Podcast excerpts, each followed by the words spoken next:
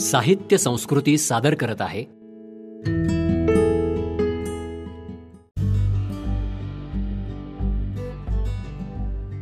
कथा कावड. लेखिका संगीता मुकुंद परांजपे निवेदन सोनाली जोशी.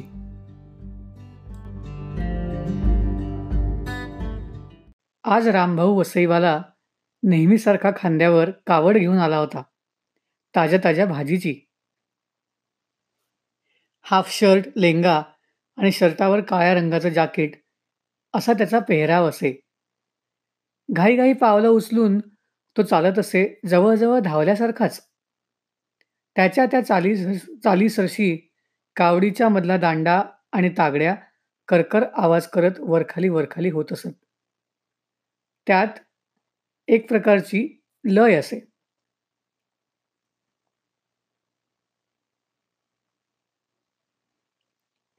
त्याच्या चालण्याचं आणि त्या हेलकाव्याचं एक गणित होतं. कुणी हाक मारली की तो हलकेच खाली झुकून खांद्यावरचा दांडा काढून कावड खाली ठेवी. तराजूने भाजी तोलून देई आणि परत खांद्यावर कावड घेऊन पुढे निघे. पण त्याच्या मागल्या बाजूनं कुणी हाक मारली की चटकन मागे वळताना ते गणित चुके. आणि ते चुकलं की त्या तागड्या वेड्या वाकड्या हेलखावे खात. मग तो थोडा वेळ जागच्या जागी थांबून त्या स्थिर होऊ देई आणि मग लगेच परत ती लयदार हालचाल सुरू. मला नेहमी वाटत असे की कधी याचं व्यक्तिचित्र मी रेखाटलं तर ती लय पकडता आली पाहिजे चित्रात. कारण वसईवाला म्हणजे ताजी भाजी आणि त्याच्या सकट खांद्यावरची एका लईत हलणारी ती कावड. हे समीकरणच होतं.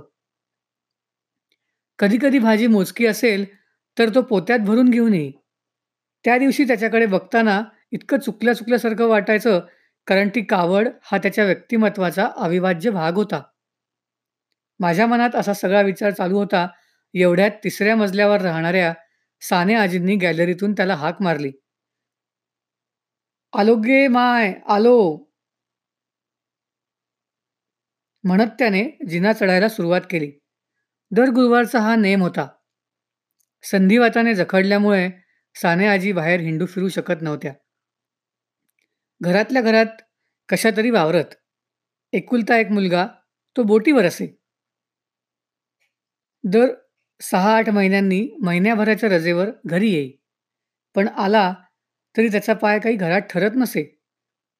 सानेकाका जाऊन चार वर्ष झाली होती. घरकामाला चोवीस तासाची कमल नावाची एक बाई होती आणि एक मुलगी ठेवली होती पेईंग गेस्ट म्हणून. ती आय टी कंपनीत नोकरीला. सकाळी जायची ती रात्री डोकं टेकण्यापुरतं घरी यायची. त्यामुळे घरात इनमिन दोनच माणसं. मजल्यावर नवीन राहायला आलेल्या पाटलाचं कुटुंब सोडलं तर बाकी दोन्ही घरं बंदच असत. एकंदरीत काय? तर घरी आणि दारी दोन्हीकडे शुकशुकाटच. दर गुरुवारी आई आजी वसईवाल्याकडून तीन चार भाज्या घेत आणि उरलेल्या दिवशी कधी खिचडी कधी पोहे आणि कधीतरी उसळ असं करत आठवडा ढकलत. त्या सगळी मिळून फार तर फार किलोभर भाजी घेत. पण त्या तेवढ्या वेळात किमान दहा किलो तरी गप्पा मारत तराजूत मोजल्या तर नक्कीच तेवढ्या भरतील. आठवडाभराची कसर भरून काढत असत त्या. आणि तरीसुद्धा ती एवढी जड कावड पेलत कसरत करत तो त्यांच्यासाठी सहाजीने चढून जायचाच. शेजारच्या पाटील बहिणींना वसईवाल्याचा भयंकर राग. मी बोलावते तेव्हा हा ऐकलं ना ऐकल्यासारखं करून पुढे जातो. किंवा तुम्ही सांगाल तेवढीच भाजी वरती घेऊन येतो असं म्हणे.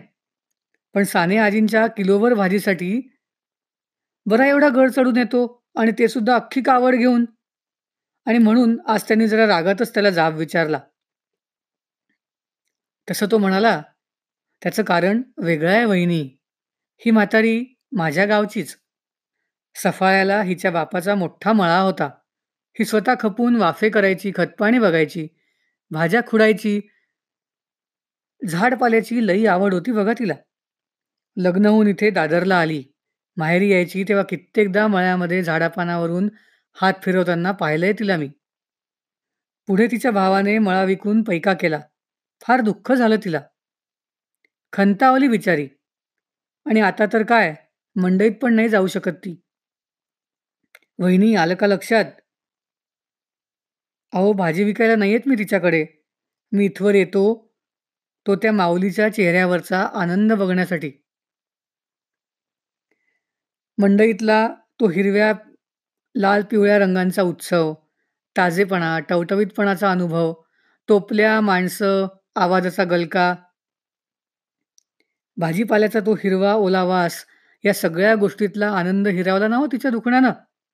म्हणून मी ठरवलं आपण तिच्यासाठी छोटीशी का होईना मंडईच उचलून घेऊन जाऊ की? तिलाही होऊ दे थोडंसं ताजंतवानं.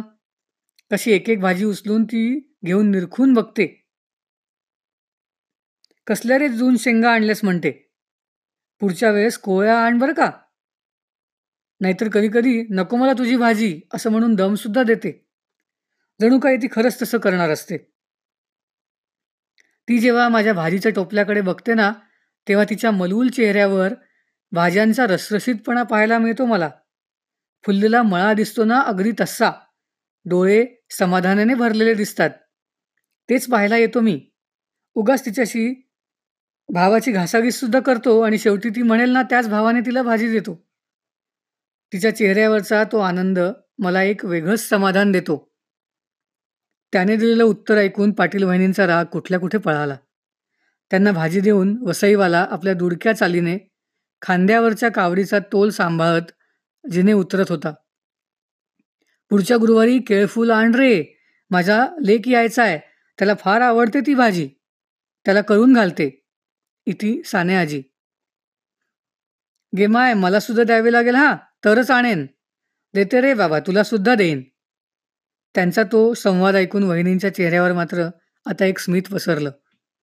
आपल्या अंध मात्यापित्याला कावडीत बसवून तहान भागवण्यासाठी नेणारा श्रावण बाळत जणू असं म्हणत पाटील वहिनी एक वेगळंच समाधान घेऊन घरात शिरल्या. माणूस वृद्ध होतो तसं प्रत्येकाचं शरीर बोलू लागतं. आरोग्याच्या प्रकृतीच्या काही ना काहीतरी तक्रारी सुरू होतात. कधीकधी कुणाकुणाला काही अंशी अपंगत्वही येतं. आणि या सगळ्याशी जमवून घेताना ती व्यक्ती कणाकणाने जीवनापासून तोडली जाते. छोट्या छोट्या गोष्टीतल्या आनंदाला मुकते. पण याच छोट्या गोष्टी माणसाचं आयुष्य समृद्ध करत असतात जगण्याची उमेद देत असतात. ती उमेदच ही दुखणी हिरावून घेतात. एखाद्याच्या वाट्याला आलेल्या जीवनाच्या या संध्या छाया थोड्या जरी आपल्याला उजळता आल्या तर सोन्याहून पिवळं नाही का?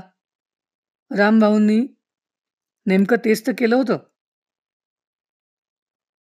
साने आजींच्या आयुष्यातलं हरवलेलं एक टवटवीत हिरवं पान शोधून आणून त्यांचे काही क्षण ताजेतवाने रसरशीत करण्याचा प्रयत्न केला होता त्याने. आणि तेही अगदी सहजपणे. आजींना कुठेही उपकाराची जाणीव होऊ न देता. जिवंतपणाची सळसळ माणसात असल्याची जाणीव त्याने दिली होती त्यांना.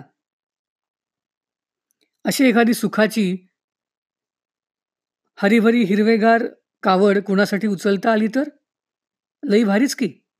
पण त्यासाठी रामभाऊंसारखं संवेदनशील मन आणि कावड पेलणारा दमदार खांदा आपल्याला तयार करता यायला हवा नाही का? आज रामभाऊ आणि त्याची ती कावड मला जास्तच डौलदार भासली.